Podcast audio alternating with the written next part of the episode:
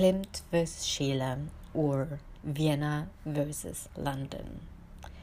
This is my article about a small exhibition of Klimt and Schiele drawings. I could say leading beauty versus fragile intimacy or timelessness versus polarization. When it comes to Gustav Klimt and Egon Schiele, there is so much more than a versus. But rather giving a review of an exhibition, I'd like to share what it really sparked in me.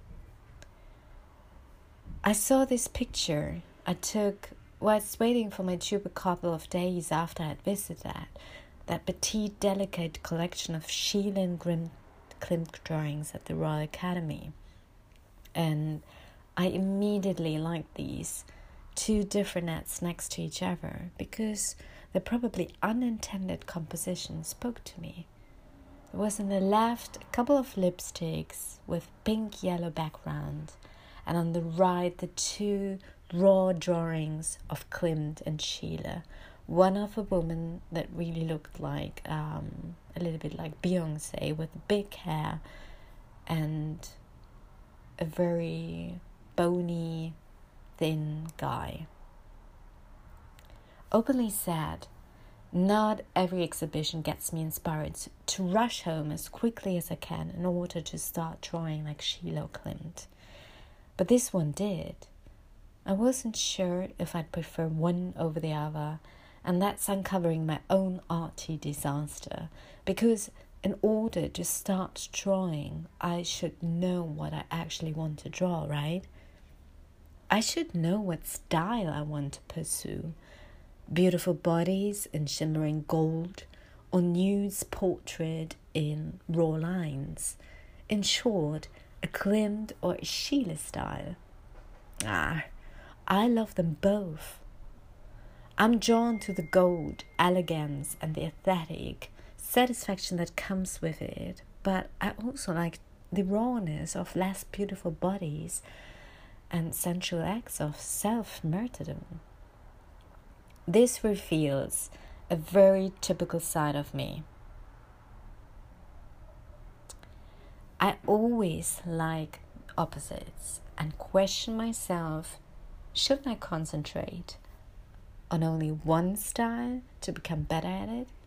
Well, after years of reflection and continued questioning, I can say now that this is not me.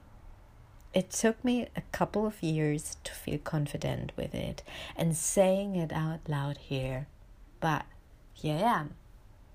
Never ask me to choose between being only a business savvy person or an artist because I love, live, and need both the art and the business world. Ideation, realization, beauty, and ugly rawness emotions and objectivity, creativity and analytics, dreaming and doing. This Zusammenspiel fabricates the magic I so very much enjoy and benefit from in my life. And it's providing the change I non stop crave.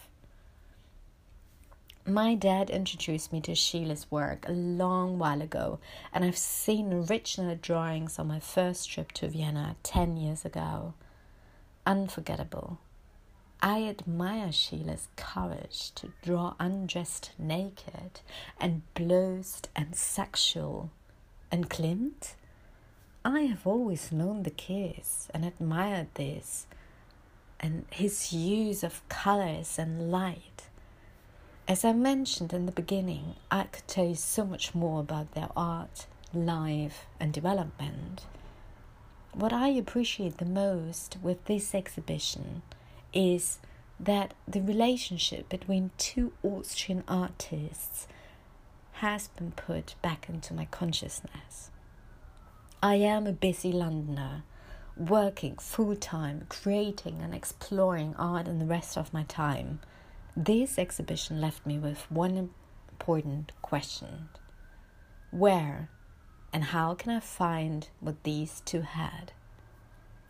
It's said that Klimt was the master and Schiele was the protege, a mentor and a mentee, a teacher and a student relationship. And though, or better said, because of that, today they're both recognized art geniuses. Their relationship was based on mutual respect. Both continued to support and guide each other through the art world. Nowadays, we are preaching how important coaching, mentoring, and reverse mentoring is, inclusion, diversity, etc., to help each other develop and grow. And Klimt and the 28 years younger Schiele seemed to go by in that. Yeah, 100 years ago already. And you know what? Resulting in beautiful work. The most important and lasting inspiration I'm taking from this Royals Academy's collection is to go out there, create more opportunities to get support, and also give support, consult, and co work with other artists and entrepreneurs. Sharing, growing, a mutual passion, a vision with someone is something absolutely great. And we artists and art supporters should go out there and seek that more intentionally. It could be the start to create everlasting pieces, yeah.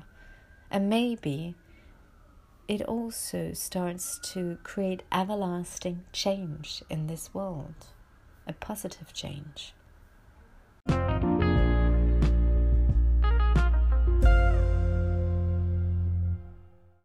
The podcast you just heard was made using Anchor. Ever thought about making your own podcast? Anchor makes it really easy for anyone to get started. It's a one stop shop for recording, hosting, and distributing podcasts. Best of all, it's 100% free. Sign up now at anchor.fm slash new. That's anchor.fm slash new to get started.